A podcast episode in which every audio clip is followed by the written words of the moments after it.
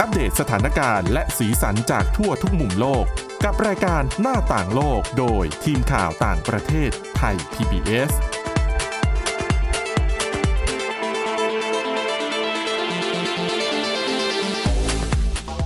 สวัสดีค่ะ คุณผู้ฟังต้อนรับเข้าสู่รายการหน้าต่างโลกนะคะ วันนี้เรามีหลายประเด็นทีเดียวค่ะ ที่น่าสนใจนะคะ แต่ว่าวันนี้ค่ะนะคะ มีหนึ่งในผู้ดำเนินรายการร่วมกับเราในตอนนี้ไม่ได้อยู่ใน ห้องอัดกับดิฉันนะคะ แต่ว่า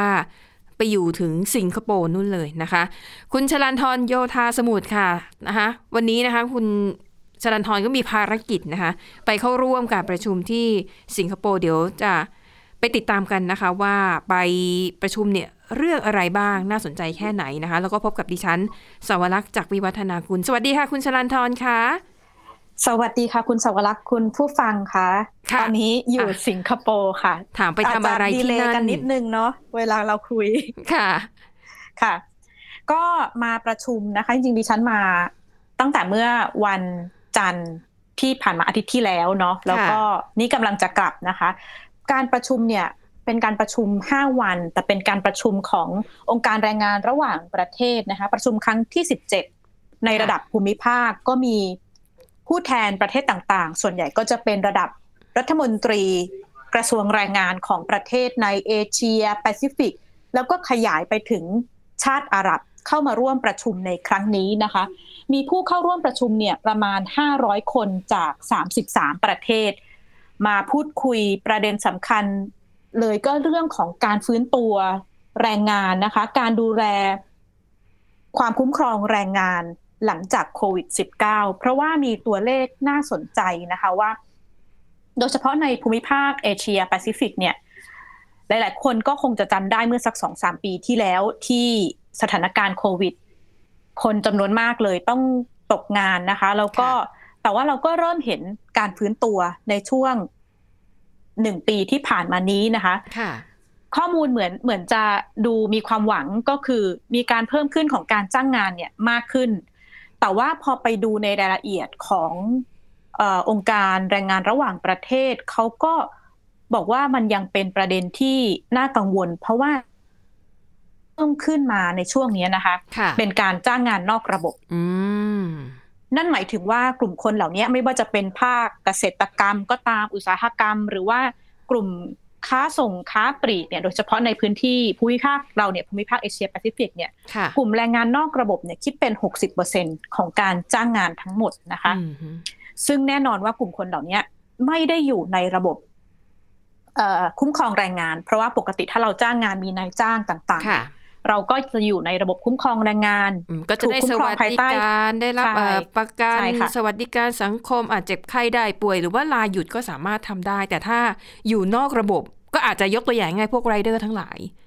ใช่นะคะประเด็นเนี้ยเป็นสิ่งที่ยกขึ้นมาพูดคุยอย่างมากนะคะ แต่ว่าเดี๋ยวเดี๋ยวฉันเข้าเล่าคร่าวๆก่อนนะก็ประชุมสรุปไปแล้ว แล้วก็ของไทยเนี่ยก็มีตัวแทนของเอ่อกระทรวงแรงงานนะคะ สุชาติชมกลิ่นรัฐมนตรีว่าการกระทรวงแรงงาน แล้วก็ เจ้าหน้าที่กระทรวงแรงงานเข้าร่วมแล้วเขาก็จะมีการเอ่อตัวแทนจากภาคแรงงานเองก็ตาม ตัวแทนจากผู้ว่าจ้าง เขาก็เรียกว่าเป็นการประชุมสามส่วนค่ะขึ้นมาร่วมเวทีประชุมเป็นตัวแทนของประเทศต่างๆ ค่ะค่ะ แล้วก็เนื้อหาที่หลังจากประชุมเนี่ยเอ่อเวทีก็มีการออกแถลงการร่วมสิงคโปร์นะคะ ว่าเอ่อเรียกร้องให้ประเทศสมาชิกต่าง ๆ เนี่ย รับรองคอนเวนชันแถลงการของ ILO นะคะที่ว่าด้วยการคุ้มครองแรงงานการทำงานร่วมกันหรือว่าการมีระบบเอ่อเจรจา ระบบหารือที่มีประสิทธิภาพร่วมกันระหว่างสามฝ่ายหลักๆ ก็คือภาครัฐ ภาคผู้ว่าจ้างค่ะแล้วก็ภาคลูกจ้างเพื่อที่เวลามันมีประเด็นอะไรต่าง ๆ เนี่ย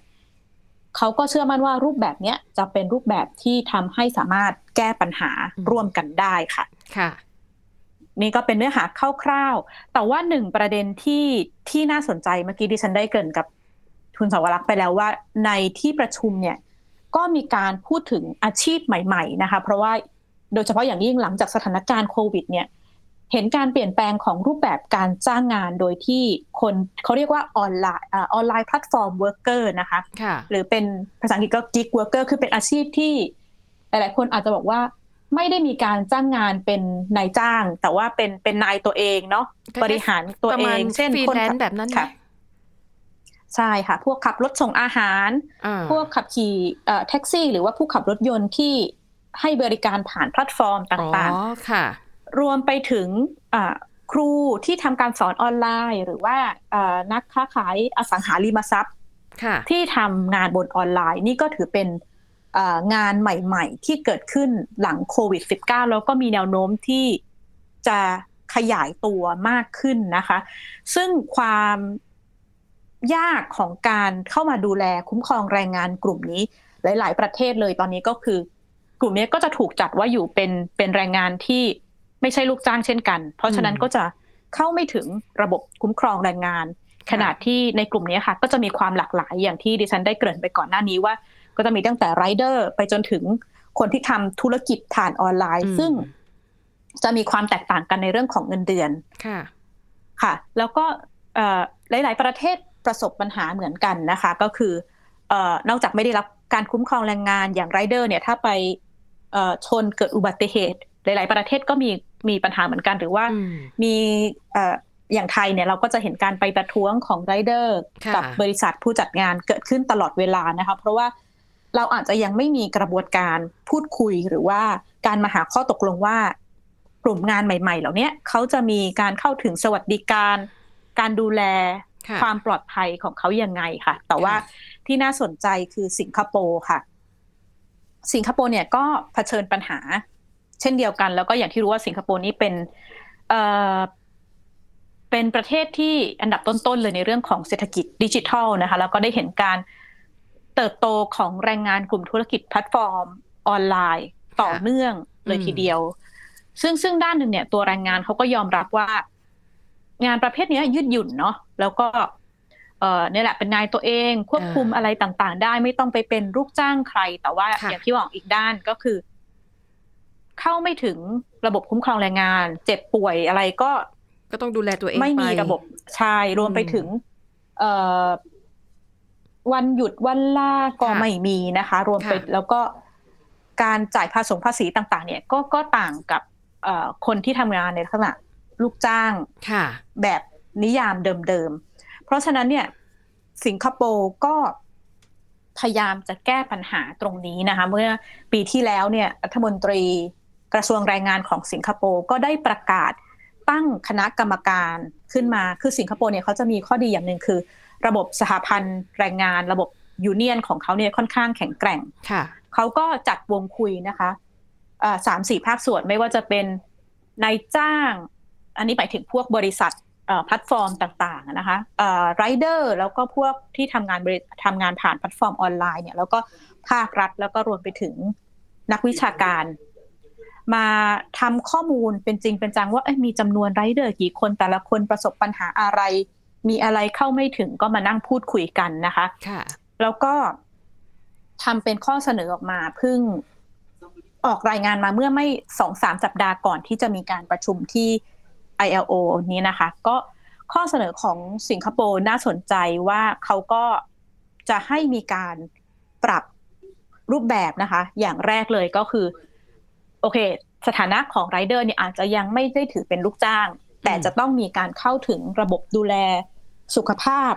การดูแลในเรื่องของรักษาพยาบาลหากเจ็บป่วย เท่าเทียมกับระบบลูกจ้างอืมเพราะฉะนั้นค่ะไรเดอร์กับบริษัทเนี่ยต้องแบ่งกันจ่ายอื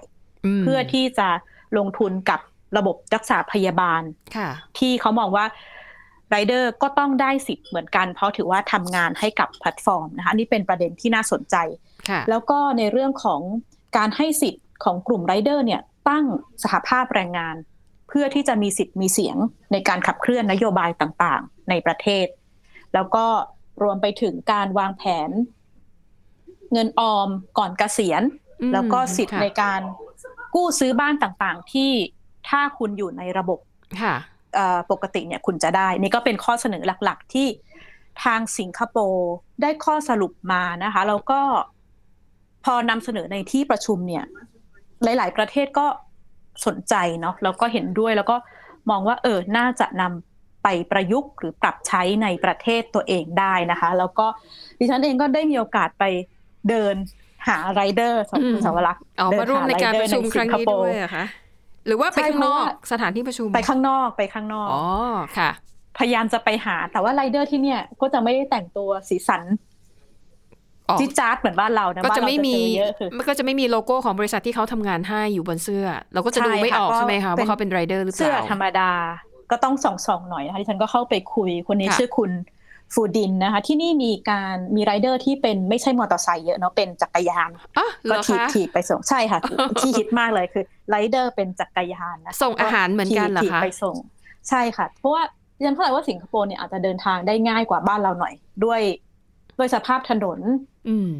ฟุตบาทเองก็ตามเนี่ยเอ่อก็อาจจะใช้จักรยานถีบไปส่งได้ก็จะมีเยอะหน่อยนะคะค่ะก็ดิฉันก็ไปถามว่า เอ้ย สถานการณ์การเป็นคนจ้างงานเป็นไรเดอร์ เนี่ยยังไงบ้างนะคะ คุณธวรักษ์คุณผู้ฟังให้ทายว่าไรเดอร์สิงคโปร์ค่ะเขาได้รายได้เท่าไหร่ต่อวัน ต่อวันเหรอ โอเคค่ะ สิงคโปร์ค่าครองชีพสูง ถ้าดิฉันทายเอ่อวันละแปดร้อยบาทต่อวันอะได้วันละหนึ่งร้อยดอลลาร์สิงคโปร์ต่อวันอันนี้เป็น basic นะคะหนึ่งร้อยดอลลาร์สิงคโปร์เนี่ยคูณตอนนี้ประมาณยี่สิบหกยี่สิบเจ็ดบาท วันละสองพันหกร้อยบาท ใช่ค่ะ ว้าวโอ้ได้เยอะค่ะ เยอะมากแล้วเขบอค่ะว่าอย่างตอนเนี้ยเขาเองเนี่ยมีประกันสุขภาพค่ะแต่ว่าจากที่ดิฉันได้ไปคุยกับ ผู้แทนของกระทรวงแรงงานสิงคโปร์นะคะก็บอกว่า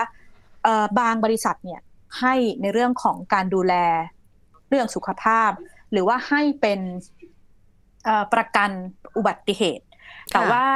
ส่วนใหญ่จะไม่เท่ากันในแต่ละบริษัทค่ะไม่ได้มีเรียกได้ว่า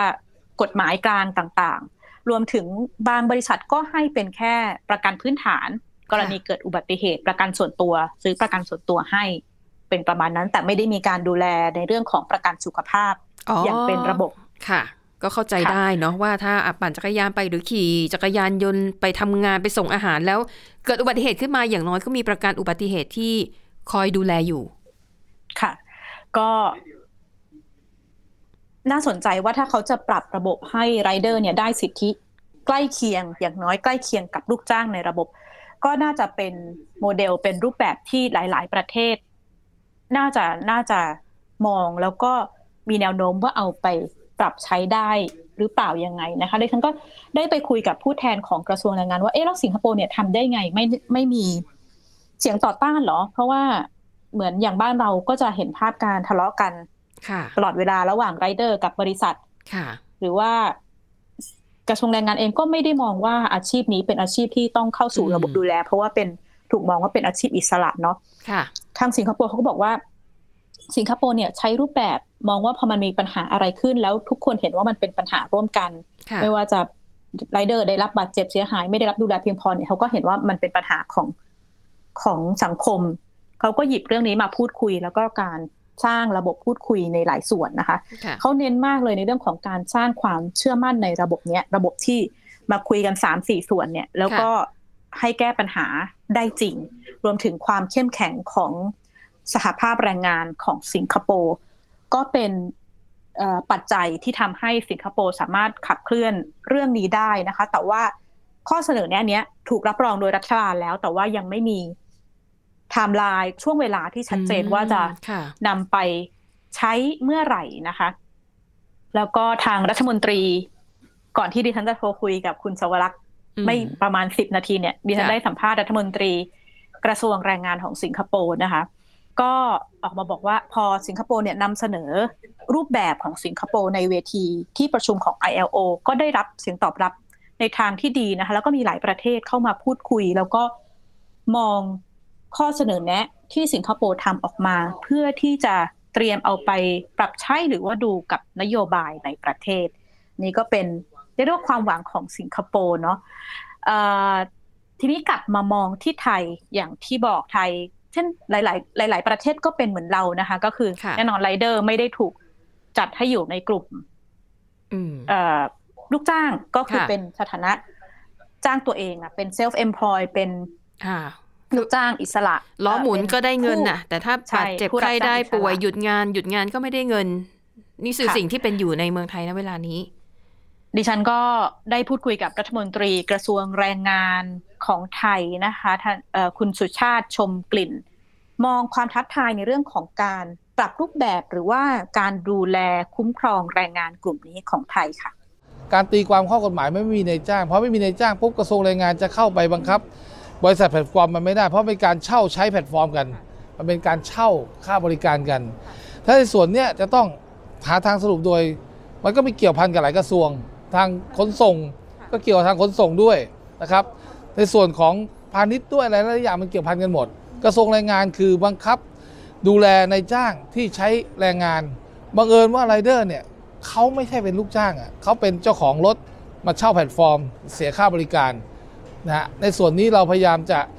หาทางที่เอ่อกระทรวง DE เราก็ได้คุยกับทางรัฐมนตรี DE อยู่ในเรื่องของแพลตฟอร์มต่างๆ ถ้าเรามีแพลตฟอร์มกลางแพลตฟอร์มแห่งชาติ มาให้เขาใช้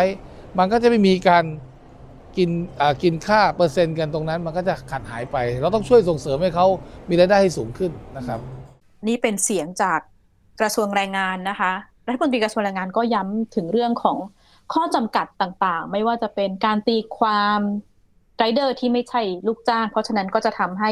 ไม่ได้รับการคุ้มครองภายใต้กฎหมายของไทยรวมไปถึง ก็บอกว่าเรื่องนี้มันเกี่ยวข้องกับ หลาย ๆ หน่วยงาน ไม่ใช่เฉพาะกระทรวงแรงงาน เราคงต้องจับตา ดูต่อไปว่าไทยเองเนี่ย จะมีนโยบายออกมาเคลื่อนไหวเรื่องนี้ยังยังไงนะคะ เพราะว่าแน่นอนว่า แรงงานไม่เฉพาะไรเดอร์ แต่ว่ากลุ่มที่ทำแพลตฟอร์มออนไลน์ในอนาคตจะต้องขยายตัวเพิ่มมากขึ้น แล้วก็เปลี่ยนรูปแบบการจ้างงานไป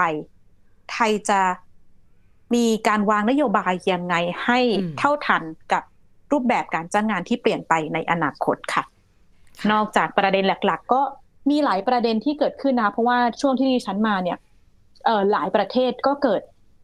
ประเด็นปัญหาในเรื่องของเกี่ยวกับแรงงานสิทธิแรงงานกันอยู่ หนึ่งในนั้นก็คือเกาหลีใต้นะคะ จริงๆวันที่ประชุมเนี่ยก็ยังมีการเอ่อประท้วงออกมาประท้วงระหว่างของกลุ่มพนักงาน คนขับรถในเกาหลีใต้ที่เขาออกมาประท้วง เพราะว่า เขาไม่ต้องการให้รัฐบาลเนี่ยยกเลิก การกำหนดค่าแรงขั้นต่ำของคนขับรถบรรทุกนะคะ ที่ออกมาเป็นชั่วคราวเมื่อสักสองสามปีที่แล้ว แล้วรัฐบาลเนี่ยจะยกเลิกส่วนนี้ซึ่งเอ่อพวกกลุ่มคนขับรถบรรทุกเนี่ยก็มองว่าถ้ายกเลิกไปเนี่ยเขาจะส่งผลกระทบอย่างมาก เพราะว่าในช่วงที่สถานการณ์ค่าน้ำมันแพงอย่างมากนะคะบนเวทีก็ทั้งสองฝ่ายคุยกันไม่ได้ตั้งแต่ในประเทศและมาในที่ค่ะประชุมครั้งนี้ ก็ ขึ้นพูดทั้งสองฝ่ายแล้วก็เอ่อเรียกได้ว่าประนามกันบนเวทีอะนะคะอืมว่าค่ะเป็นความผิดของแต่ละฝ่าย ภาครัฐบาลผู้แทนของรัฐมนตรี กระทรวงการเอ่อกระทรวงแรงงานของเกาหลีใต้เนี่ยก็ออกมาประนามว่าภาคกลุ่มแรงงานกลุ่มขับคนขับรถบรรทุกเนี่ยกำลังเอาคนอาชีพอื่นเป็นตัวประกันเอาเศรษฐกิจอืมของค่ะเกาหลีใต้เป็นตัวประกันโดยที่ ปฏิเสธไม่ยอมขับรถไม่ยอมอืมทำงานประท้วงโดยการสไตรยุติหยุดหยุดการหยุดนัดหยุดงานนะคะค่ะแล้วก็มองแล้วก็ประกาศเลยว่าจะดำเนินการโดยภายใต้กฎหมายอย่างถึงที่สุด ก็คือตอนนี้มีการออกกฎหมายบังคับแล้วว่าให้กลับไปทำงาน แล้วก็มีโทษด้วยนะคะ ว่าคนที่ฝ่าฝืนก็อาจจะถูกเอ่อถอดถอนใบอนุญาตอืมไปจนถึงค่ะสูงสุดเนี่ยก็มีโทษจำคุกเลยทีเดียวนะคะ ค่ะ ทีนี้ด้านฝ่ายแรงงานดิฉันก็ได้มีโอกาสไปพูดคุย ก็ออกมาบอกว่าสิ่งที่รัฐบาลทำเนี่ยไม่ถูกต้อง เพราะว่าการมาบังคับให้กลับไปทำงานถือว่าเป็นการบังคับใช้แรงงานนี่ก็เป็นมุมมองของฝั่งภาคแรงงานนะคะแล้วเขาก็บอกว่าเปรียบเทียบว่าขณะนี้เกาหลีใต้กำลังเผชิญกับการริดรอนสิทธิแรงงาน ใกล้ๆกับหลายประเทศในบ้านเราก็ยกตัวอย่างไม่ว่าจะเป็นเมียนมา ฟิลิปปินส์ฮ่องกงต่างๆ พร้อมเรียกร้องให้เอ่อแรงงานทั่วโลกนะคะ ให้มีสิทธิในการเคลื่อนไหวสิทธิการส่งเสียงอืมต่างค่ะๆที่ถูกริดรอน ที่เกี่ยวข้องกับการทำงาน นี่ก็เป็นสถานการณ์ที่เกิดขึ้นในที่ประชุมค่ะ ค่ะอะนั่นก็คืออ่า ความคืบหน้าล่าสุดนะคะ เรื่องการประชุมค่ะเรื่องเกี่ยวกับสิทธิของแรงงานระหว่างประเทศโดยเน้นในภูมิภาคเอเชีย ถามนอกรอบนิดนึงคุณชลันทรไปสิงคโปร์ตอนนี้เนี่ยผู้คนที่นั่นยังคงใส่หน้ากากอนามัยอยู่ไหมคะ แล้วก็ความระแวดระวังเรื่องโควิด -19 คนที่นั่นเป็นยังไงบ้างเอ่อไม่ต้องใส่แล้วเพราะว่าสิงคโปร์เนี่ยยกเลิกการใส่หน้ากากอนามัยถ้าดิฉันจำได้น่าก็จะปคือระมาณไม่ได้บังคคัรึ่บงปีก่อนหน้าค่ะค่ะ แต่ว่าเอ่อเท่าที่สังเกต เรียกได้ว่าครึ่งครึ่งๆแล้วกันค่ะมเอ่อยังใส่หน้ากากอยู่ ซึ่งส่วนใหญ่ที่ใส่ก็จะเป็นชาวเอเชียอย่างเรานะคะ ก็เข้าค่ะคงเข้าห้างก็คือยังใส่อยู่แต่ว่าอ่าชาวต่างชาติ ก็อาจจะไม่ไม่ค่อยได้ใส่แล้วค่ะคนที่ไม่ได้ใส่ส่วนใหญ่ก็จะเป็นชาวต่างชาติ แล้วก็แต่ว่าดิฉันเพิ่งอ่าน รายงานข่าวนะคะ ก็มีการออกมาเตือนอยู่เหมือนกันว่าเอ่อสถานการณ์การติดเชื้อโควิด -19 ที่สิงคโปร์อ่าเนี่ยค่ะกำลัง บรรยากาศที่นั่นก็มีข่าวป่วยนะคะรุนแรงนะคะอ๋อเพราะว่าส่วนใหญ่ก็คือได้วัคซีนกันไปหมดแล้วนี่เพื่อนดิฉันที่อยู่อืมสิงคโปร์ก็ตอนแรกจะเจอกันนะคะ แต่ว่าโทรไปโทรมาอ้อติดอย่าโคดีวิกดว่าก็เลย ไม่ได้เจอกันนะคะค่ะอะก็คุณชลันทรก็ขอบคุณมากนะคะนำเรื่องราวที่น่าสนใจมาฝากกันในวันนี้นะคะอะปิดท้ายกันนิดนึงนะคะ อันนี้ก็เป็นประเด็นที่น่าสนใจเช่นเดียวกันนะคะนั่นก็คือเรื่องของ การเดินทางเยือนซาอุดีอาระเบียของสีจิ้นผิงประธานาธิบดีค่ะจีนนะคะก็เป็นที่ทราบกันดีแหละว่าตั้งแต่เกิดโควิด -19 ระบาดอะประมาณ 3 ปีก่อน สีจิ้นผิงแทบไม่เคยเดินทางออกนอกอาณาเขตประเทศจีนเลยนะคะค่ะการเดินทางออกนอกประเทศแต่ละครั้งเนี่ยมีความหมาย การเยือนซาอุในครั้งนี้ถือเป็นการเดินทางเยือนต่างประเทศครั้งที่3นับตั้งแต่เกิดการระบาดของโควิด -19 คือเยือนซาอุดิอาระเบียในครั้งนี้ต้องบอกว่าคุ้มมากนะคะ เพราะว่าสีจิ้นผิงเนี่ยได้หารือกับผู้นำกลุ่มประเทศอ่าว กลุ่มประเทศในโลกอาหรับ รวมอย่างน้อยเนี่ย 14 ประเทศนะคะในในระดับผู้นำแน่นอนค่ะ ครั้งนี้เนี่ยซาอุดีอาระเบียเป็นเจ้าภาพ ถือเป็นการผนึกกำลังระหว่างสองมหาอำนาจ ฝั่งจีนเนี่ยมหาอำนาจด้านเศรษฐกิจ เพราะว่าขนาดเศรษฐกิจใหญ่เป็นอันดับสองของโลกซาอุดีอาระเบียเป็นมหาอำนาจด้านน้ำมันด้านพลังงาน มาจับมือกันอย่างนี้เนี่ย น่าสนใจนะคะค่ะแต่มีการวิเคราะห์ค่ะ คุณชลันทรคุณผู้ฟังเขาบอกว่าการหารือในครั้งนี้เนี่ย ดูเผินๆอาจจะเน้นไปที่เรื่องเศรษฐกิจเรื่องของพลังงานพึ่งพิง ซึ่งกันและกันช่วยพัฒนาเศรษฐกิจระหว่างกัน แต่อีกมุมหนึ่งค่ะ มีคนมองว่า การที่สีจิ้นผิงนะคะไปซาอุดีอาระเบียเนี่ยแล้วคนที่ออกมาต้อนรับเนี่ยก็คือมกุฎราชกุมารซาวมานนะคะค่ะซึ่งทราบกันดีอยู่แล้วว่าพระองค์เนี่ย